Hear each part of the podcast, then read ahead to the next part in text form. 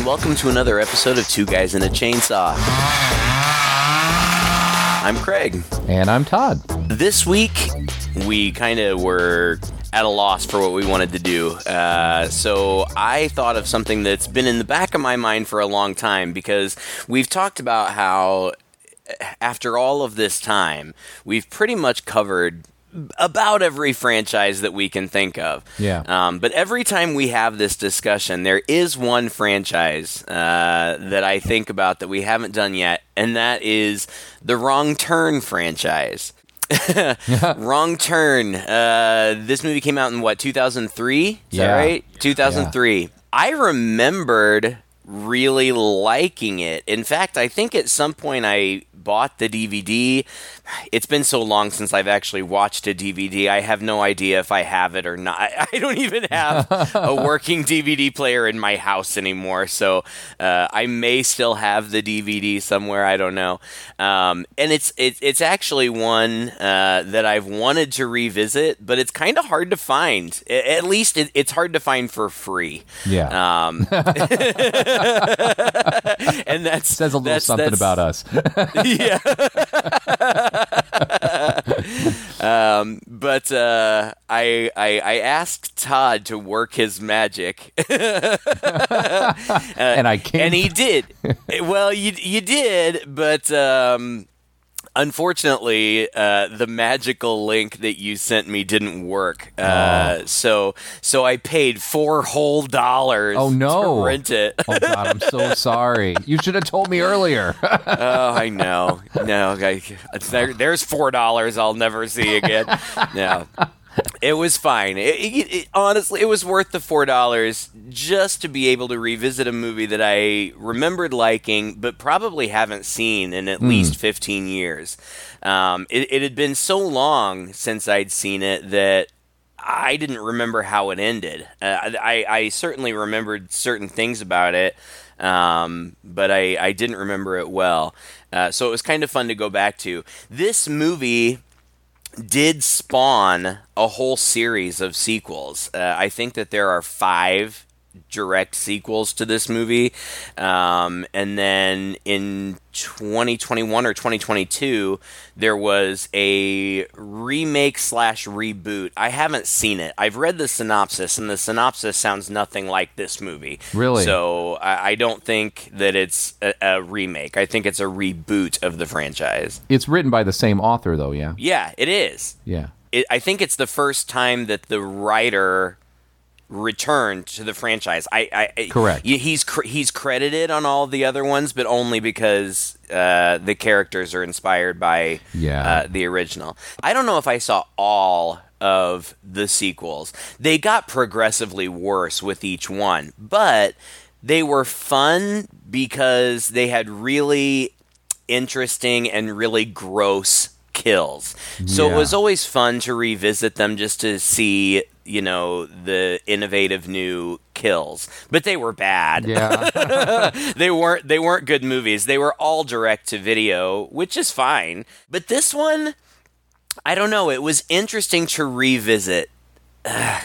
yeah. What what what's your history with this? Well, I have no history. You know, I keep I keep mixing it up with that uh, Sean Penn movie. What was it called? Dead End or something like that. Anyway, yeah. So I always think, oh yeah, I saw Wrong Turn, and then when you suggested, I was like, oh yeah, okay, well we'll watch it, but I don't. I'm not even sure that's horror. Yeah. Then I realized no, that's not the movie I thought it was, and I haven't seen this movie ever before. Yeah. So I have I had no history with this movie. It's the first time I saw it. I, as soon as we were watching the credits, I was kind of surprised to see that because I didn't read anything about it going in. I was surprised to see that Stan Winston was involved. Yeah. And I thought, oh, this this must mean we're going to get some. I mean, he didn't direct it. Obviously, it was directed by a guy named uh, Rob Schmidt, who honestly hasn't really done much else. I mean, he's done other things, but nothing of that I would consider of note.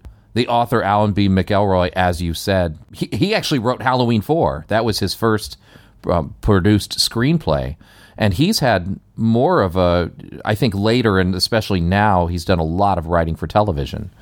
Um, but yeah, their director hasn't really done much else. And it seems like Stan Winston, although he produced it, this was one of the last things he was involved in. I think one of the last movies he was involved in before he died. From what I read, he had some say in the in the makeup effects, I guess, for the our three inbred killers that we have here.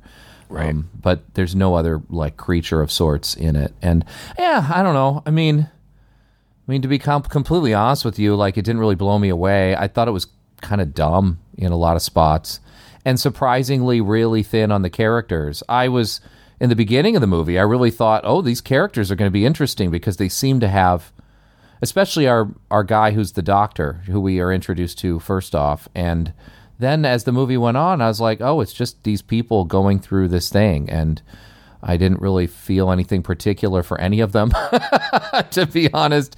I accept you know again like you said really brutal uh, more brutal than i expected it to be. And i knew this was kind of a mainstream movie. I know it was released to theaters. I remembered that much. But uh, it does look like it did have some trouble because uh, even the previews for the movie were deemed bad, like like sensitive, and so uh, they weren't able to even run previews for the film on too many um, stations, or they had to cut them up a lot. They even had to cut the movie quite a bit just to get an R rating, and I, and I'm not surprised because what we end up with is still a pretty brutal R, Yeah. but also it has that slickness Yeah. of the time, right? Uh, it doesn't it doesn't feel like a low budget movie at all, which no. it might be going against it in that way. Like, I, I I mean, who cares? The movie is what it is. But uh, I, I read that they were going for a 1970s style movie, like on the like like The Hills Have Eyes or Texas, Texas Chainsaw, Chainsaw, Massacre. And although yes, the subject matter is that, they definitely weren't going for it in terms of filming style. Right. It was very slick. It had it had some really nice like interesting shots and some interesting sweeping camera angles and things that uh, that were impressive. Some some I think some CGI in there magic had to be done to make some of that happen. But yeah, it's it's definitely a, it feels slicker than maybe we're used to seeing this subject matter being shot in. Yeah, I, You know what I total- mean? Yeah, I totally get what you're saying. Like those movies, i- i- the director uh, Rob Schmidt considers this kind of his homage to those types of movies, like you mentioned, The Hills Have Eyes and Texas Chainsaw Massacre, and it really does have a lot in common with those uh, in terms of plot and characters. But those movies are gritty. Yeah. They're, they're gritty not just in in terms of, of their plot and the story, but in the way that they look. They look kind of gritty. Yeah. Like you said, I mean, this looks very clean. The cinematography is actually really good, and um, it's shot almost entirely outdoors. Uh, I, I think that this was shot mostly in Canada, but it, it's supposed to be West Virginia, and it looks like the mountains of West Virginia Yeah. you know these these uh, dense forests, um, isolated from civilization, and and as far as like outdoor photography, and like you said, like the opening credits are. Well, not the opening credits, but the opening shot is an aerial shot. It looks like a drone shot. I don't know how they did it, but it looks like a drone shot over the forest, and it really it looks great. It's it's beautiful to look at, and it really highlights the isolation um, Yeah. of these areas. And you know, I, I think most of our listeners these days are from the states, uh, and and if you are, I- I'm not a world traveler. Maybe you can tell me that this is the case all over the world. But here in the States, of course, obviously, we've got small towns, we've got cities, you know, it's populous, but um, there are also parts of the United States that are very remote. And these dense, huge forests that are beautiful, but they are very isolated. And in the 2020s, people still get lost and never Yeah. make their way out. You know that True. they're they're sweeping, um, and so there's for me at least uh, even that kind of environment. If you were to get lost in a, in a desolate, remote area, the situation could be pretty dire. Then add in. you know, backwoods cannibal mutant backwoods cannibals. right. honestly like i okay so on the weekends i sit here in my chair in my living room uh, and either watch tv or watch these movies on my computer screen, and Alan is usually sitting right behind me with his back to me doing puzzles because he loves puzzles. I could care less about puzzles. I don't touch them. Do you mean jigsaw puzzles? Like yeah, jigsaw puzzles, like Oh, wow. thousand piece jigsaw puzzles. Wow. He, he he's just sits there for hours and hours and hours, um, and does these jigsaw puzzles. I don't have the patience, but as a result, he listens, and he's seen this movie. You know, uh, we we've been together for twenty five years, so we, we were together when this movie came out. So he's seen it, but it, like me, he hadn't seen it in a very long time. And last night when we were having dinner together, I said, you know that I actually liked it. I thought it was pretty good. And he said, "Are you kidding me? It was miserable to just listen to it." Uh,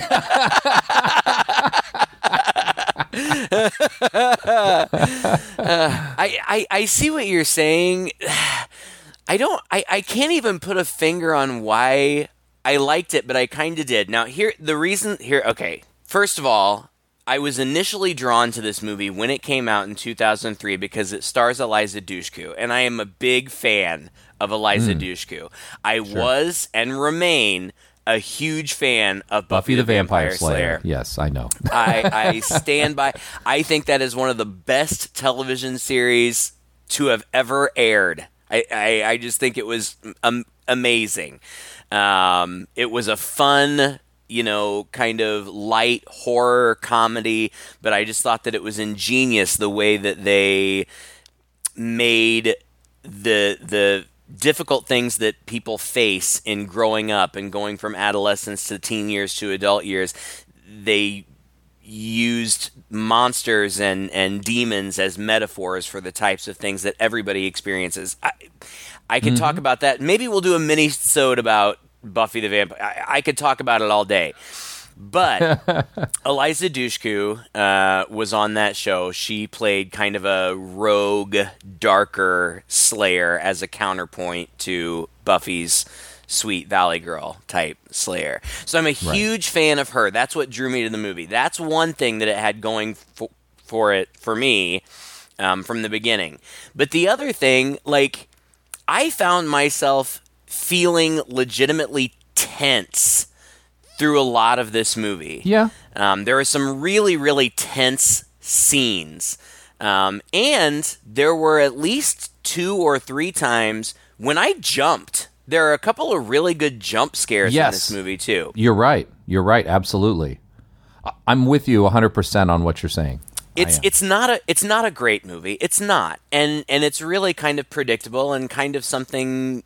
It, it's not original, you know. It's No. backwoods hillbilly mutants for whatever reason. I, I don't know if there's really any explanation other than inbreeding. Maybe Yeah, I mean, there is a. I didn't pay close attention because I was distracted a little bit during the credit sequence, but Yeah. it seems like the credit sequence is trying to set up or hint at something because there's like I don't know, like cells moving around, and there's newspaper clippings or something about genetic things. I don't know. I, I- don't really. I didn't really catch it all, but that's it. I mean, if if it's anywhere, it's there, and I. It wasn't explicit. I think it was just. Uh, Yeah, and you get some kind of you get some vague, quick shots. The, I mean, these are all like newspaper clippings that you're just seeing little snippets of, and it tells you, you know, it shows all these people have gone missing, and and you you kind of see some. I don't know, like not full shots, but like small shots of uh, disfigured people. right. Uh, and, yeah. and and that's that's that's what we we end up with. But yeah, I, I just thought it, it, it I don't know I, I I can't defend it too much because I I have to concede that it's not a great movie, but ultimately I liked it. well, I think you know, in the same respect, I'm having a really hard time pinpointing why it didn't really push my buttons, and I'm hoping that maybe just during our discussion, we'll I'll, we'll be able to kind of hash that out because there's nothing wrong. I mean, horror is is is rarely original. Yeah, yeah. you know, we get we get our jo- jollies from just seeing the same types of stuff over and over again, and we we like it. You know, I I'm not really sure what criteria we every every week. I'm really not sure what criteria we're going to be measuring this movie by. Right? I would have enjoyed it a lot more if it had been shot in the 70s. I think uh, in Yeah. a grittier style. Those those other movies, I don't know what it is. They they definitely tend to maybe because of the low budget and the film stock and whatever they do tend to have a slightly more like a hint of a documentary feel to them, right? Which makes them a little more I don't know, uh, bel real or believable when a movie is this slick. And and I mean, this movie's slick. I, I feel like it's like it's like Texas Chainsaw crossed with like I know what you did last summer. You know, Yeah, In that in that way, it's just beautifully lit and uh, it, beautifully filmed with great set pieces and and nice looking people Yes. that are pretty young. And so I think that's might be what goes against it. That and just like you said earlier, it's not particularly original. And so uh, I was expecting, I was hoping for something more than what I'd seen before. But it's an homage, so yeah. you know, it's not trying to be something new. It's trying to be a throwback. And so I can't fault it for that. And certainly I've enjoyed other homages as well. What didn't I like about this movie? I don't know. I, I- I didn't hate it. I just um, turned it off and thought, oh, okay, that was that was Right. fine. But Well, it doesn't bring anything new to the table, and um, not that this is a requirement of horror in any way. So this really isn't a criticism, but it really doesn't have anything to say. You know, like yeah, it, it's just a story about a bunch of young, sexy people who get stranded in the forest and get chased around by mutant, Mutant cannibals. cannibals. That's it. There, there, there's not anything more to it than that. Um, but I did. I, I thought that the performances were good. I, I, I Yeah. stand. I stand by my appreciation of Eliza Dushku. I think she's, uh, aside from being gorgeous, uh, I, I think she's a good actress. And I didn't think that there was anybody in this movie who was bad. Jeremy, Oh, thought- Sis- Jeremy Sisto annoyed the shit out of me, but I didn't. I didn't think that. I thought that that was his character. he was an annoying character, and he was meant to be that way. But Yeah. but it wasn't over the top annoyance to the point of caricature. I just I felt like these were real people. I really did. Um, I, I the acting was perfect, uh, perfectly serviceable. I thought. Um, Kevin Zegers is in this, and he's been all over the place. He's quite famous now. More, I mean, uh, a ton of TV. That movie that we wanted, that we've been talking about, maybe seeing called Frozen, about people being stranded on a chairlift. Oh, oh, was he in that? He's in that. I like that movie. I've watched that movie more than once.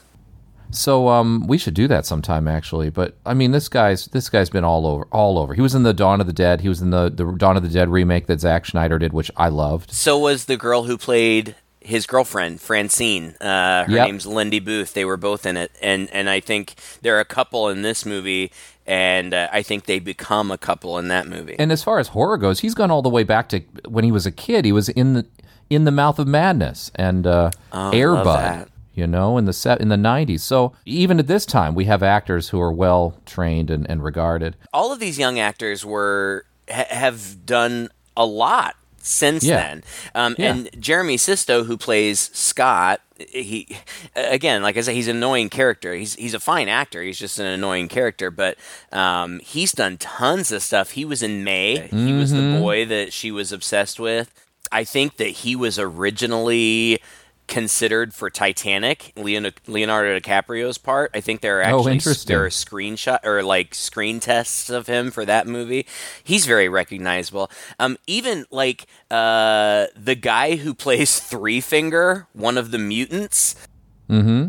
His name is Julian Richings. He's like an esteemed actor. Like, Really? check out. Oh my God! check out his IMDb page. He has done like it's a he, he has a huge resume um, and if you see his Oh, God, picture right. i think you'll you'll you'll recognize him he's done tons of stuff he's got tons of stuff like in post production now Yeah. getting ready to come out i just recently saw him in a, a netflix original that i really liked called uh, anything for jackson um, Uh-huh. where he played an older, uh, very uh, like genteel gentleman. Like he, like I couldn't believe when I saw that it was him because I, I, I think it's cool that somebody who is such a a, a, clearly, clearly a good actor would take on a role like this where he doesn't even speak. It's it's all No. physicality and like strange vocalization and manic laughter. All all buried under makeup. You know. I mean, Uh-huh. you- yeah. You oh, you oh yeah, you'd see. never recognize them. There'd be no way to recognize them. Mimic, Cube, Urban Legend. I mean, he's not afraid to do horror for sure. He's he's. But I Saw four. He was in Saw four. Um, but also 228 total credits. So I mean, Yeah. you're right. It's insane. Even the guy that plays the creepy gas station attendant had done quite. I think he was in Cube also.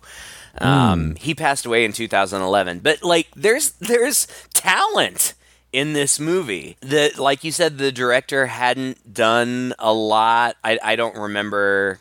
I looked at his credits, but I don't remember anything else that he had. Done. I mean, pretty much nothing before this. I mean, you know, he did like a, a couple shorts and a TV movie called An American Town and something that I don't called Crime Plus Punishment in Suburbia, which uh, Yeah, yeah, but but for somebody with not a lot of experience, he he seems quite skilled because Yeah. it, it's well directed. well, A- and- honestly, I'm I'm shocked he hardly has anything since then. Yeah. Really? Yeah. yeah, me too. And the writer has has a, a huge resume as well. A lot of TV, but um, lots of stuff. So there's a lot of talent going on here. But 20 minutes in, we should probably start talking about what what happens in the movie. Um, like I said, it starts out with an aerial shot. It's it's, it's West Virginia. Uh, the first scene that we get, I, I actually think it's a great opening scene, as is the case with many opening scenes in horror, especially this type of horror. Yeah. Uh, it's it's just it's the opening kill. It's the Roger Corman uh, formula, right? You got to have a kill right away. Right. you got to have some Right. blood right away. A sexy couple is doing some rock climbing in the forests of West Virginia, and the the guy gets to the top first. The guy, you know, like walks uh, out of her line of vision, uh, and she hears something strange. And then he falls kind of back into her vision again, right at the edge of the cliff, and blood starts dripping uh, onto her. Then he is thrown over the cliff, and some unseen person starts rapidly pulling her up uh, the cliff. So she cuts the rope and eventually falls, but is inexplicably uninjured. yeah. and, even though her attacker was at the top of the cliff, there's apparently somebody waiting for her at the bottom as well who grabbed who Yeah. has some barbed wire, right? Yeah, And, that uh, trips he trips her with barbed wire, and and then she gets dragged off frame, presumably to her death. So, um, we and, and at the top of the ridge before she's attacked, you know, you see the the tree or like the the shrubbery moving as though somebody's running behind it, and you hear this very creepy manic laughter. Yeah, it's kind of silly that. Uh, she's so easily overtaken when it seems that the attacker is at the top. But we do come to find out that there are three of these Right. guys. So potentially one of them could have been up at the top, and another one or two of them could have been at the bottom. But whatever. I I Yeah. thought it was a good opening scene. It was Yeah. scary and Solid. um, bloody, and uh, Not something you want to happen to you. Exactly, right.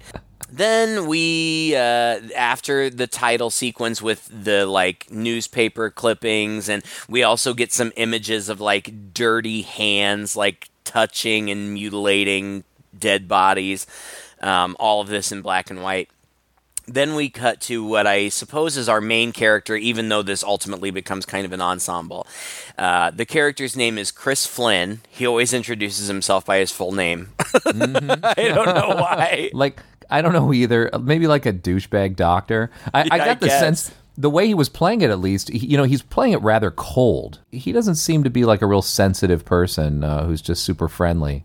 He's got a lot on his mind at the very least. He's driving to get somewhere. Um, and he's late, and he's got to go through this sort of backwoods, I guess, of uh, of West Virginia to get there. Well, he finds himself in a traffic jam. There's been an accident. Oh, right. So he turns around to take an alternate route. You're right. Right. And he takes a, a dirt road, which leads him to this rundown backwoods gas station with a filthy, toothless Oh. attendant sitting there drinking Pepto Bismol. the dirtiest man you could possibly imagine. This Yeah. was, it's really gross. Hats off to who put him together. You know what I mean? But you know, I was expecting, and this I thought was kind of cute, right? I was expecting the typical gas station thing. Well, you definitely don't want to go up there. You better turn yourself right around and leave, right? But this gas station attendant is completely uninterested in Yeah, this guy. doesn't care. but but when he, he see, there's a map on the wall, and Chris says, "Well, why is this road a dotted line?" Is it because it's a, a gravel road? And the guy's like, Yeah, I guess they haven't got around to paving it yet. like, you can barely understand him when he talks because he has no teeth. True. And so uh, Chris is like, okay, well, take care. And as he drives away, the guy goes, You're the one gonna need to take care. yeah. like he knows what he's sending him into. He just doesn't give a shit. He just doesn't care at all. It's the it's the anti gas station attendant. So immediately he heads down this uh, dirt road and he's driving recklessly. Like he he dropped like his CD skips, so he pulls it out and drops it on the floor and like bends down to pick it up. And I'm thinking you're going to have an accident, but it's not even then. It's uh, he sees a dead deer along the side of the road and he passes it and he looks into his rear view mirror. I, I guess because he needs a better look or something, and he smashes into this SUV that's parked uh, kind of along the side of the road. I mean, it, it's a narrow, it's a dirt, a backwoods dirt road, so it's narrow anyway. Um, but he smashes into this SUV. As it turns out, the SUV was parked there because it had gotten flat tires, and they and the flat tires are because barbed wire was strung along the, the road. Yep. But this SUV was carrying this group of people. I read in the trivia that originally in the script, th- these people were all supposed to be in their late 20s, but they changed them to being 19 year olds to appeal to the younger slasher crowd. None hmm. of these people look anything like 19 years old. No, Like- not at all. I, I read that too, and I was scratching my head. I was like, were their ages even referred to in this script? No. because they all look like they're in their mid to late twenties. I think yeah, oh yes, yes. I was like it. thinking I was thinking maybe like 23, 24 at the at the youngest. yes, I, I think they mention college. Like I think they mention that they're in college. Whatever. I mean, it's mm. not like it's not like it's uncommon for teenagers to be played by people who are clearly significantly older than teenagers. I just thought that it was interesting that they were intentionally going for younger and yet they still Right. casted 20 somethings. Like And by the way, can I take this moment? I don't know if I've ever mentioned this on the show before about how ridiculous this notion is that you need to cast people of a certain age to appeal to that age. As though teenagers don't like seeing movies about older people or younger Right. people. You know what I mean? It's just the stupidest thing. So this is almost like that taken to the, a hilarious degree where some executive was was like, "Well, we'll only green light this script if it, you know, if if, if it appeals to instead of the the 24 and 25 year olds, the, you know, 21 and 22 year olds." And they're like, "Okay, all right, we'll write that in." And then they end up casting, you know, 30 year olds anyway. right. and it doesn't matter because it doesn't matter. no, I feel like es- especially in horror, like they just need to be sexy. Like that's the Yeah. appeal. it, it doesn't have anything to do with their age, as long as they're hot. Young people, middle-aged men like us are right. are going to find it appealing. So it's Is all we care about anymore. Yeah, and and all these people, you know, they are good-looking young people. You know, the the, the guy who plays Chris, uh, who's supposed to be older than them but looks the same age, um, he's played by a guy named Desmond Harrington. I kind of recognized some of the things that he had been in. And I kind of recognized his face. He's just a good-looking man. You know that that's it. The group of 20-somethings, you've got Scott played by Jeremy Sisto, his girlfriend Carly uh, played by Emmanuelle uh. Um, I didn't recognize her specifically from anything, but she's been in tons of stuff too another couple, Francine is a redhead. She's played by a girl named Lindy Booth. Been in tons of stuff. Has done is still working tons of TV. Um, her boyfriend Evan, played by Kevin Zegers, who you've already mentioned, has been in a bunch of stuff. And Jessie, played by Eliza Dushku. Uh, apparently, they are all on this wilderness trip because they're trying to cheer Jessie up because she's recently been dumped which I don't think we find out about until later, right? Yeah, I, I, Francine says something to her boyfriend because everybody except Francine and Evan, event like within the next five minutes, take off walking to look for help. Francine and Evan stay behind, and Evan says something like, "We should have just taken her." To New York City. And Francine says, Well, she likes all this outdoor stuff. Yeah. So it's for her sake that at least we know by then, yeah. Right, for her sake. But we don't find out late until later that it's because she got dumped or whatever. But lucky for her, this hot doctor has come along and they like this is so funny to me because they immediately gravitate towards one another, which is fine. you know, they're yeah. they're they're the only ones who don't already have a partner. So it's logical that they would gravitate towards one another. But as soon as they find themselves in peril, you would think that they had been in a relationship for years. Yes. Like, they just have that air. That's yeah. right. They're they're stuck with glue. They're communicating everything. She is clinging to him like like physically like like it's digging her nice. nails into it like uh, well, while at the same time he's just kind of like barreling ahead with her in tow. You know, it, uh-huh. it's not like he's giving anything back to her. There's no like real chemistry between them beyond this is the stuff we have to work together to do to get through this ordeal, right? Yeah. He's he's surprisingly just kind of cold. And and to the point where I thought that that was going to be a plot point. It's, or I thought there'd be a character arc here, you know, where he warms up a bit, or he tells us about his terrible life, where he was, you know, stifled and blah blah blah, and then this this ordeal kind of makes him more sensitive and and kind or something. There's no character arc for any character. No. In this movie at all. no, it just doesn't all. happen. Nor do the relationships between the characters really change. No. I mean, just like you said, aside from the fact that uh, as soon as they meet each other, they're stuck together like glue. Nobody gets closer to anybody else. Nobody, find, you know, they're just. Uh, it's just like four separate people doing their, or well, I'm sorry, five separate people doing their five separate things. Yeah, and honestly, you know, in a situation like this, like if you're, it's realistic, right? I mean, yeah, I mean, you, I, I, I, I can only imagine that you would cling to whomever it's a kind of a love the one you're with kind of thing, you know? Like, right. we're in this together whether we like it or not, so we may as well have each other's back and look out for each other but like I said, uh, the two of them, Evan and Francine, stay behind. And um, as soon as the rest of them start walking away, we get POV shots to show that somebody's watching from the woods. It cuts back and forth between the people who are walking and, and Evan and Francine. Um, it's it's more than suggested, but you don't see anything that Francine blows Evan on the hood of the car. But there is zero sex or nudity in this movie. None. Yeah.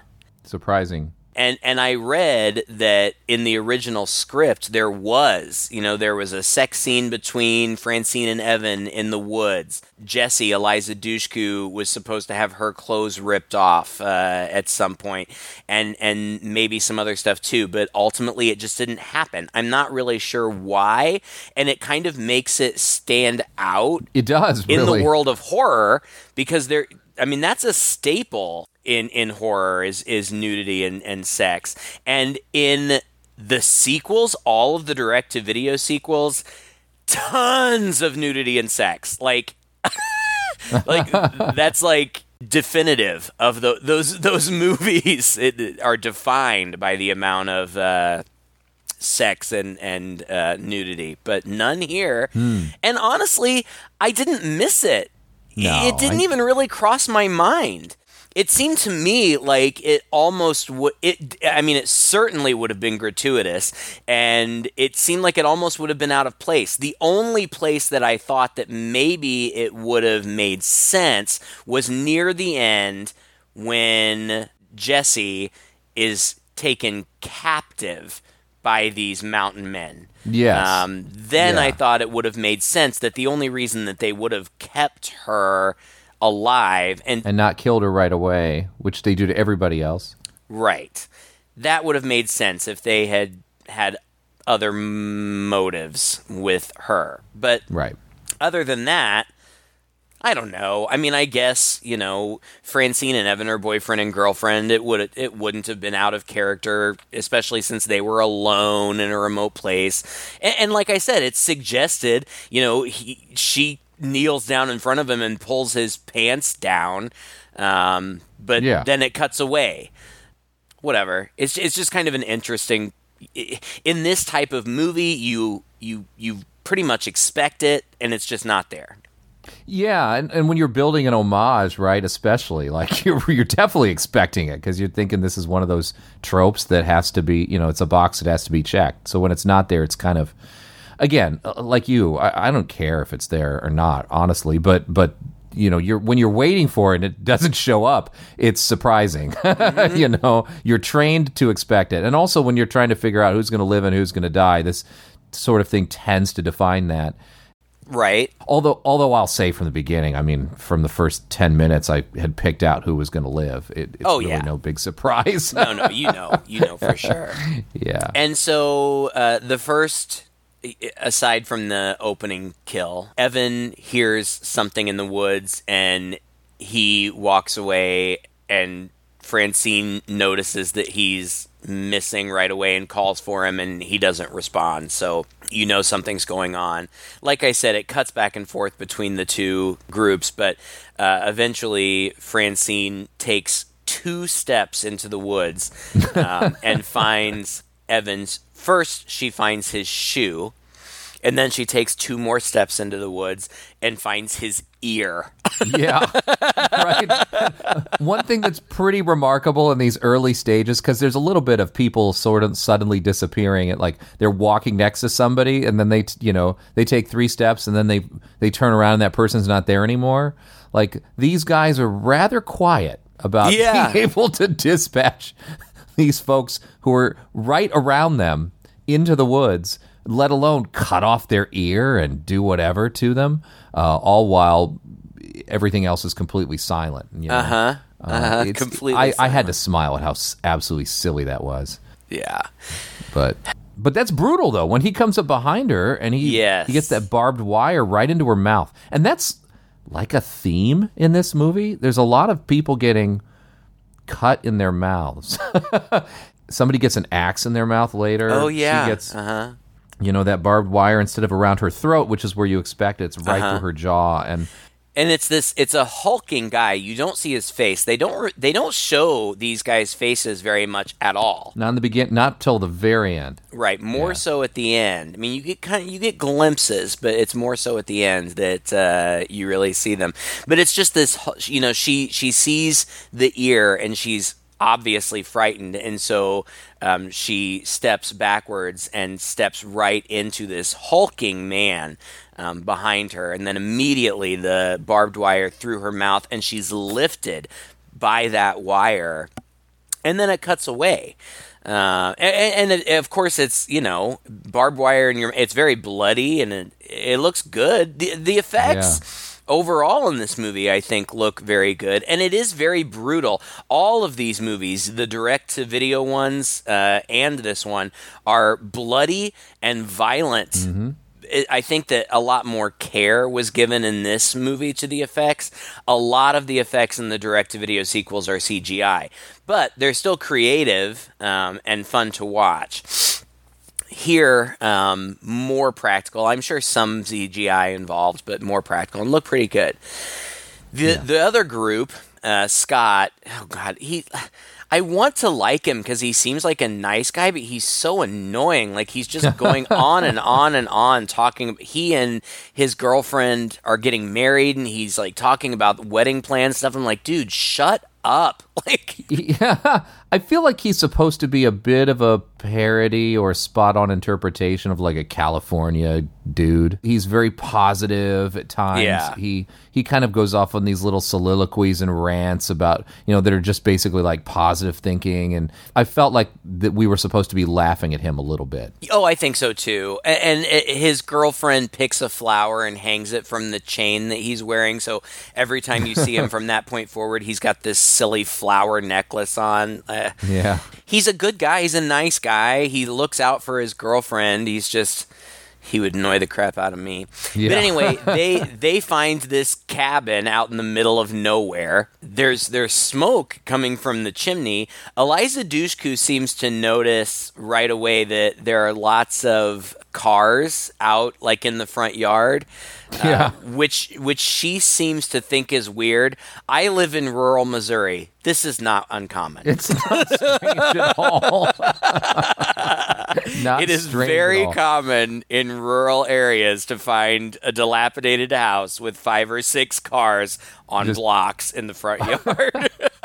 right weeds growing through them Yes. stuff, like different different eras of cars and i don't even understand it really i, I don't know what's I don't know what goes through the minds of those residents. The only thing is, as a homeowner, I can tell you, you know, as you can probably say too, there are just things you forget about, and then they just sort of blend into the scenery. well, that's the thing. I, I, I think in my experience, I've you know I've known I my my grandfather was a, a farmer, and so uh, I've spent a lot of time in rural areas, and and I think that these people who have these cars and they're like they're going to get around to it eventually. Yeah. exactly. or they're just like they just don't want to throw those things away. Like it's just like for me it's just like, you know, the extra paper clips and, you know, scraps of paper and stuff. I think I might use them again and they just kind of pile up in a drawer.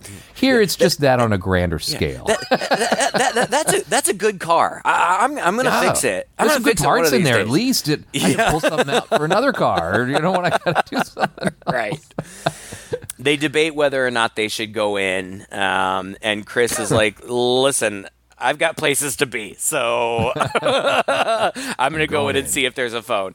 And Carly's like, "Well, I have to pee, so I'm going in too." So they all go in, and it's a very, you know, cabin in the woods, uh, Oh. Evil Dead. This was so dumb.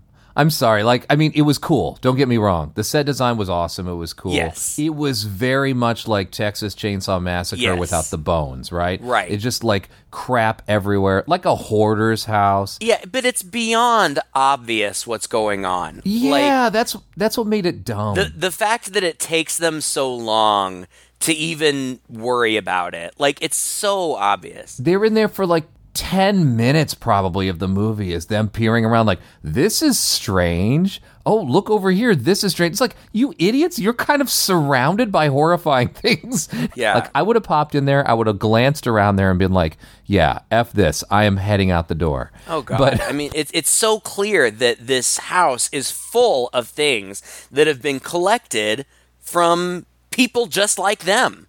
You know like people Yes. who are on vacation who have the things that one would take on vacation with them it's just full. Like they find a, a huge collection of sunglasses and like sporting goods. Like it's Yeah. it's it's insane um, that they don't figure it out sooner. It's an insult to the viewer really that this is that this scene is allowed to go on for so long. Like we get it. We got it a long time ago.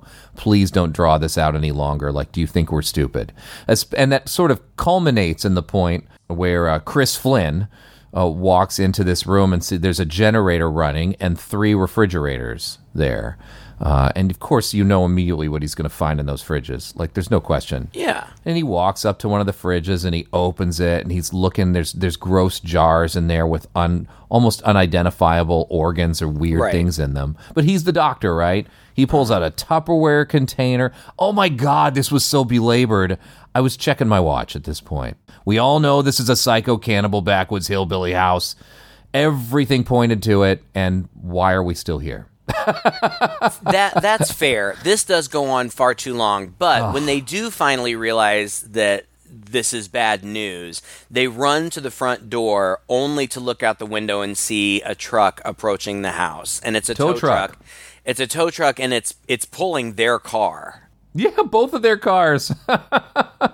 it's fantastic. Uh, yeah and and this scene actually Is you know great. like the the people the guys come in again they're shot eh, so that you only see their torso you don't see their faces um, and they come into the house and we don't know where these other people have gone but we see that they have hidden scott and Carly are hiding in the bathroom, and Chris and Jessie are hiding under a bed.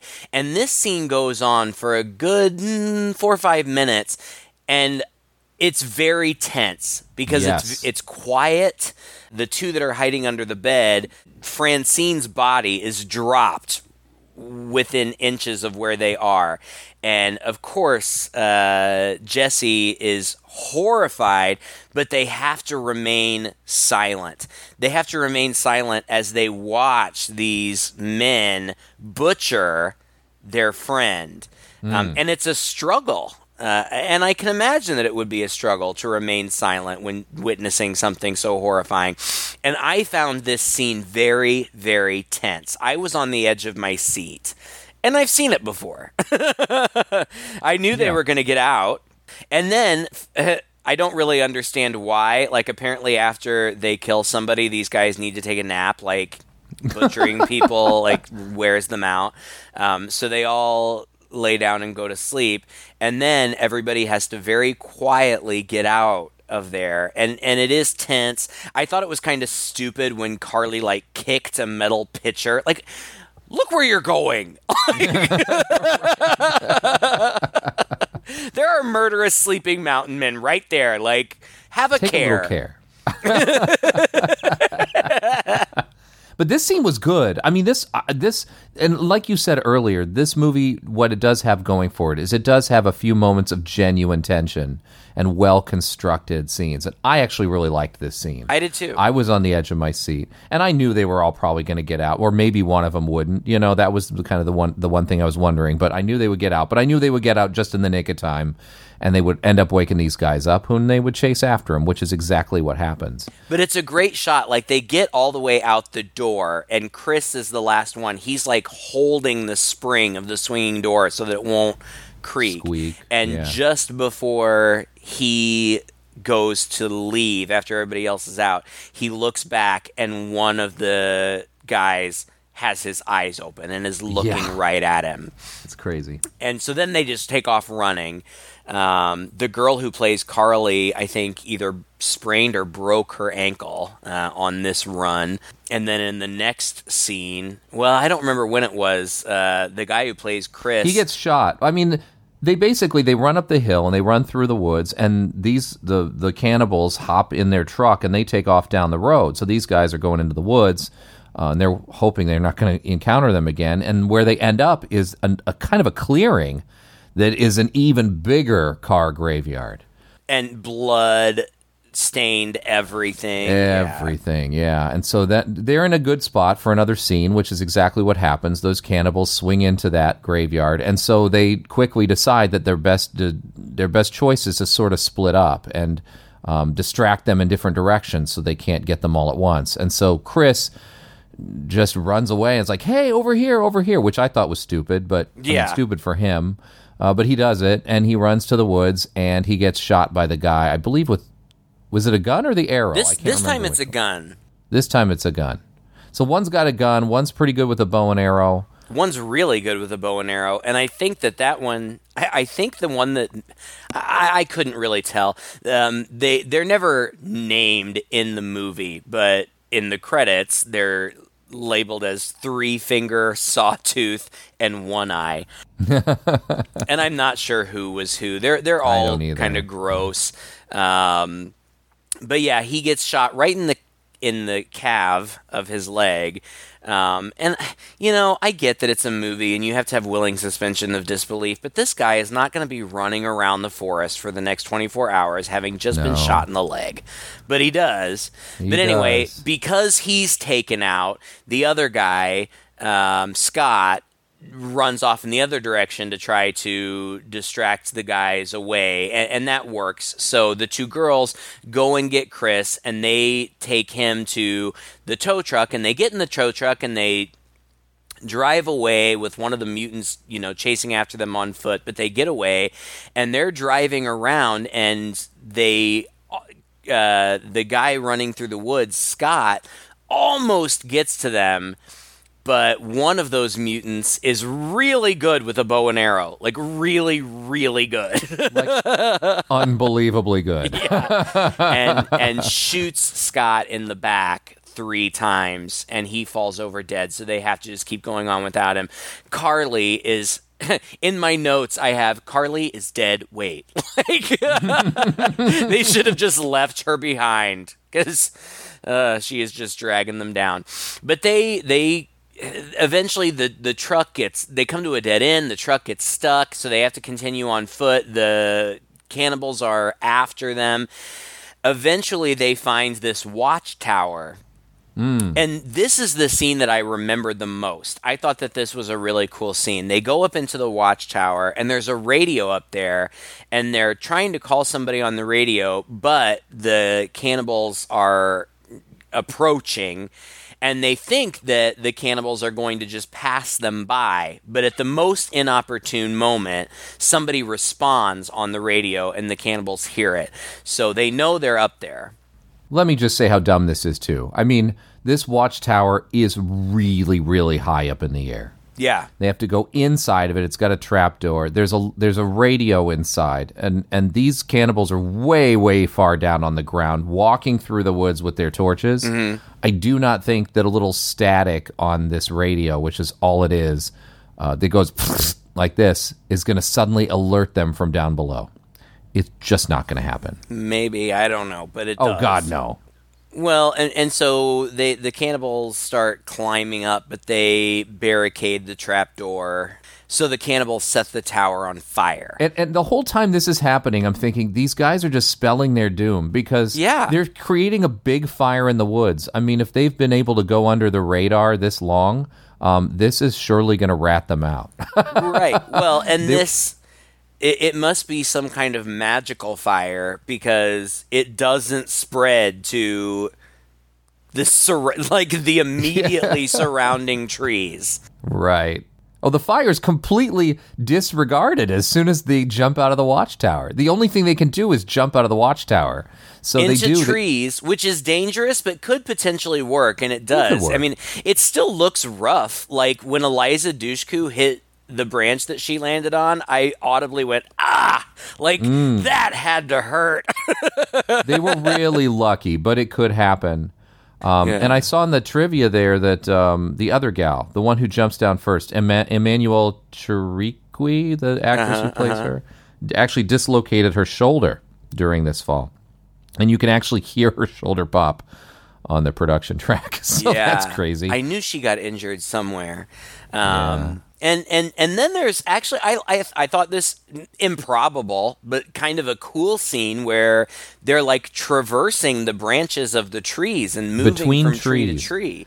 Yeah, and uh, the uh, one guy, the smallest one, Three Finger, is uh, you know up in the trees too and following them around. He eventually sneaks up on Carly, and that's when he axes her like in the mouth, like cuts the top part of her head off, and then her body falls to the ground.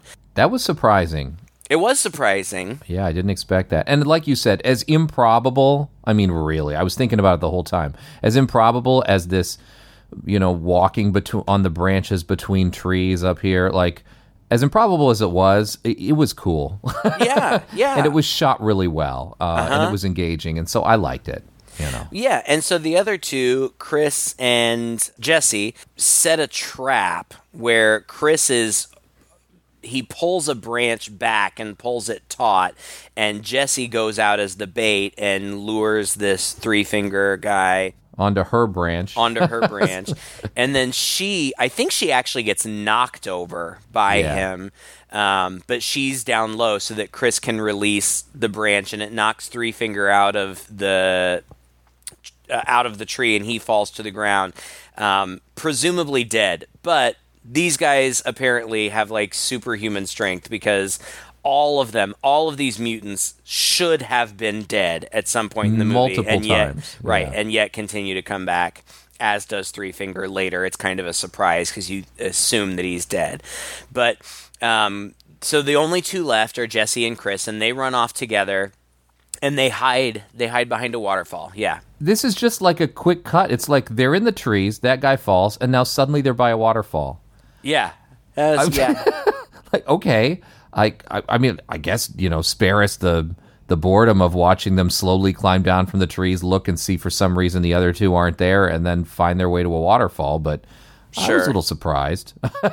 yeah and and they see the two mutants who are still after them they see them bypass them. So they assume they're in the clear at least for a little while. So they they sleep until morning. She is uh, startled awake by it's a dream but she imagines she dreams that they've been found and you know the guy's there with an axe or whatever. And that's kind of a startling moment too. But in the morning they wake up and they continue mm, looking for a road. They eventually find one but it's it's at the bottom of a very steep hill. So they're talking about how they're going to get down there. And there's a great jump scare where an axe flies into a tree right next to their faces. Um, i jumped at that point. And and the mutants are right there. And chris gets knocked down the hill and they take they they get uh, Jessie and and take her away. But they were able to reach some sort of authority on that radio briefly. Uh, and so there's there's a police SUV coming down the road, and Chris is able to intercept it. And the guy, whether I don't know if he's like a, a forest guy Ranger or something a like ranger that. or search and rescue. I don't know what he is, but um, he gets out of his truck and he's like, "Calm down, calm down." And Chris is trying to explain what's going on. The ranger dude just gets shot with an arrow right through his eye. oh, that surprised me. Oh, I figured that guy was dead. well, I mean, you- you figure that's the only thing that can happen in a movie like this, right? Because certainly Chris isn't just going to suddenly be saved. But once again, these guys are just escalating their own. Do- I mean, if they have been living out in the woods under the radar for this long, doing this for so long, they have now burned down a watchtower, set a fire in the woods, and uh, now they've killed a ranger who's gone out uh, to look for them. I mean, they're go- the authorities will descend upon this area and uh, be startled by what they see very soon. one would know what I think. mean? Yeah. Oh, I mean, one of them even says that. Like one of the. One of our protagonist group, when they find all those cars, they're like, "How have they been getting away with this for so long?" That's a good question. it is a very good question. Did none of these other people have family and friends? You know, like nobody came looking for them. What? But uh, Chris tries to drive away in the police guy's truck, but the keys aren't in it, so he drops out of the truck and rolls underneath it. And the mutant guy doesn't think to look under the car for him. The cannibal guy gets the keys off of the police officer and loads the officer into the back of the SUV and drives home. But, like, and again, very improbable, but Chris like suspends himself from the undercarriage. Oh God. One, I don't know that that would be possible. I don't know that there would really be anything down there that you could Grab. suspend yourself from. Secondly, it would be incredibly dangerous. But I guess in this circumstance, what are your choices? So Yeah. when the mutant guy gets back drives the thing back to the cabin chris is there they've got uh, they've got jessie uh, bound to a bed and she's gagged and one of the remaining mutants is kind of menacing her with a knife and- Yeah.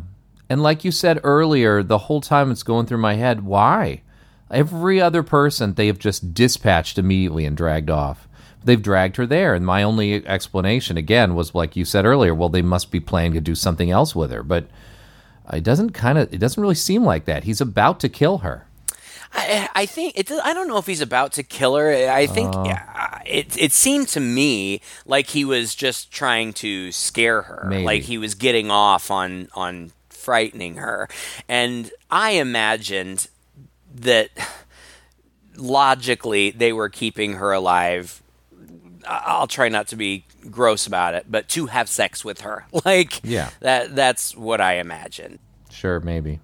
Or maybe they just ran out of fridge space. You know? That could be too. they It have would make it- more it- sense. They have had a pretty big harvest over the past couple of days. yeah, Or maybe they need her to like help cook. I don't know. but uh, anyway, the the other mutant comes in, drags the cop in. They start butchering him, and then Chris. I, I, I think he. Oh, he, drives sets- his car through there. yeah, well, he sets the front door on fire first, Mm-hmm. and then when one of them goes to like see why it's on fire or whatever, he drives the police officer's truck in over that guy. Yeah. And then there's a lot of fighting, and it seems like they kill the mutants three or four times, but they keep getting back up and keep Yeah. fighting. And then Three Finger, the one who fell out of the tree, shows up and they fight. I- mean, they get some. One of the mutants gets axed in the chest. One of them, I don't even remember what all happens to them. But ultimately, even when they have all of them down on the ground, they're all still clearly alive. Yeah. One of them gets an arrow almost into the brain. I mean, Yeah, it's pretty. me, eh, how, how, however it happens, they're all still alive. But Chris and Jessie go outside. He has one shot left in his shotgun, but I don't think that he even has to use it because the SUV, the the the, the cops SUV, has gas tanks strapped to the back, um, and I don't think that Chris even has to shoot them. I think that just because of the fire, the whole house blows up. Yeah. And the next thing we see is the tow truck speeding down the road, and it goes back to the gas station. And the the gas station guy like locks up real quick and is peering through the window, um, which made me think that probably that's where these guys got their gas Yeah. from the- and he probably knows about them. But it, of course, it's not them. It's Chris and Jessie, um, and they just came to tear the map off the ro- off the wall, and then they drive off into the sunset together, and we never know, you know, what ultimately happens to them. There's a mid credits scene where another search and rescue officer comes to the completely burned down shack and sees a boot or a hand or something and pulls some of the rubble away to reveal his partner, coworker, whatever, and then a burnt three finger creeps up behind him and raises an axe uh, and presumably kills him. yeah. And that's it. You know, again, like ultimately, I didn't think it was bad. I was entertained. Uh, there were moments when I was tense and, and a little bit scared. It's not a great movie, but I thought that it was made. It was well enough made that I found it to be an enjoyable experience. And if you not counting the credits, and not counting the opening sequence, the the opening credits, it's really only about an hour and 17 minutes long. Um, so it's not like you're wasting a lot of time in watching. And it moves. It moves. Yeah, it more does. or less. Again, I, I I was entertained too. I was on the edge of my seat at moments of it. I was forced to dis- suspend my disbelief several times. Oh, I yeah. rolled my eyes a few times, and I was kind of waiting for something new to happen. And you know, late, you know, three quarters of the way through the movie, I realized, okay, there isn't going to be any twist. There's not. This is just exactly what it is, and that's fine. Friday the Thirteenth has has less creativity than this movie, really. So I mean, I'm not going to complain about it as a horror movie or anything. Um, it's just I'm going to throw it on the pile as another one of these kind of films. And I think, like I said earlier, if if this had been a low budget, gritty movie, I'd probably look down on it with a little more relish than I did with this really slick production um, that was an homage to those kind of movies, but not only didn't really bring anything new to the table, it it it upped the production value considerably, you know, which I think worked against it, to be honest, uh, in an emotional level, anyway, for me. But yeah. anyway, uh, it, it was it was fine. it was fine. Yeah, it's not great, but I don't know. I liked it, and I think that fans of horror would enjoy it. It's it's Yeah. not bad. It's a ride. The sequels are bad, but kind of fun. Three Finger is the recurring character. Like they set Oh. it in different places. There's different scenarios. There's in in some of the movies there are three or four mutants and in at least one of them there's like a whole family of mutants but the character of three finger inexplicably kind of recurs um, And I guess he's just basically immortal, right? I guess I don't know. At least in the ones that I remember seeing. Like I said, there's five of them. I know I saw at least the first three. I don't know if I saw all of them, but they're you know one of them is Henry Rollins is hosting an extreme reality show in the woods, and they encounter these uh, folks. One of them, I feel like there's one. One of the later ones has Doug Bradley as like the patriarch of this mutant family. He's not a mutant, um, but he's the patriarch, and it's at like some big festival or something that's being held out in the woods. Um, so they're they're creative and they're interesting, and they shake things up. One of them is set during the winter at like a winter resort so they do different stuff with it. Um, not good movies, cheap CGI, um, but I still kept watching them uh, and and thought they were kind of fun. I'm really interested to see the reboot. It's streaming on one of the few streaming services that I don't subscribe to yet. It's on uh, Showtime's streaming sc- service. oh, you will. You will. I know I will. I probably will today because if I bundle it with Paramount, it's only three dollars a month. and now you have an excuse. I know. And I was telling Alan, I'm like, I paid four dollars to watch just this one movie. Surely I can afford three dollars a month. so yeah, stay tuned because I'll I'll probably have watched it by next week. Anyway, uh, yeah. So uh, there you go. Uh, I I literally at this point, off the top of my head, can't think of another franchise that we haven't touched. So uh, if you all uh, can, well, that's not true. There are a few. There's like demonic toys. I don't. We haven't done any of those yet. Witchcraft. We haven't touched the witchcraft series. Oh God, I know. I'm dreading you making me do those.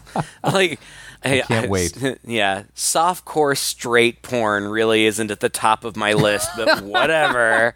For the sake of the podcast, I, I guess I'll grin and bear it. Thank you. I appreciate it. But anyway, until We'll we only get do the to, first seven, I promise you. All right. Uh, until then, uh, thank you for listening. And uh, if you enjoy this podcast, please uh, share it with a friend. Of course, you can find us on virtually any place that you can find podcasts. We do also have a, a Patreon website where you can show us a little more support and get a little bit of extra content that we don't make available to the general public. But, you know, we appreciate your support one way or another just by listening and, and uh, sharing uh, us with your friends. You are supporting us, and we very much appreciate that. So, until next time, I'm Craig And I'm Todd. with Two Guys and a Chainsaw.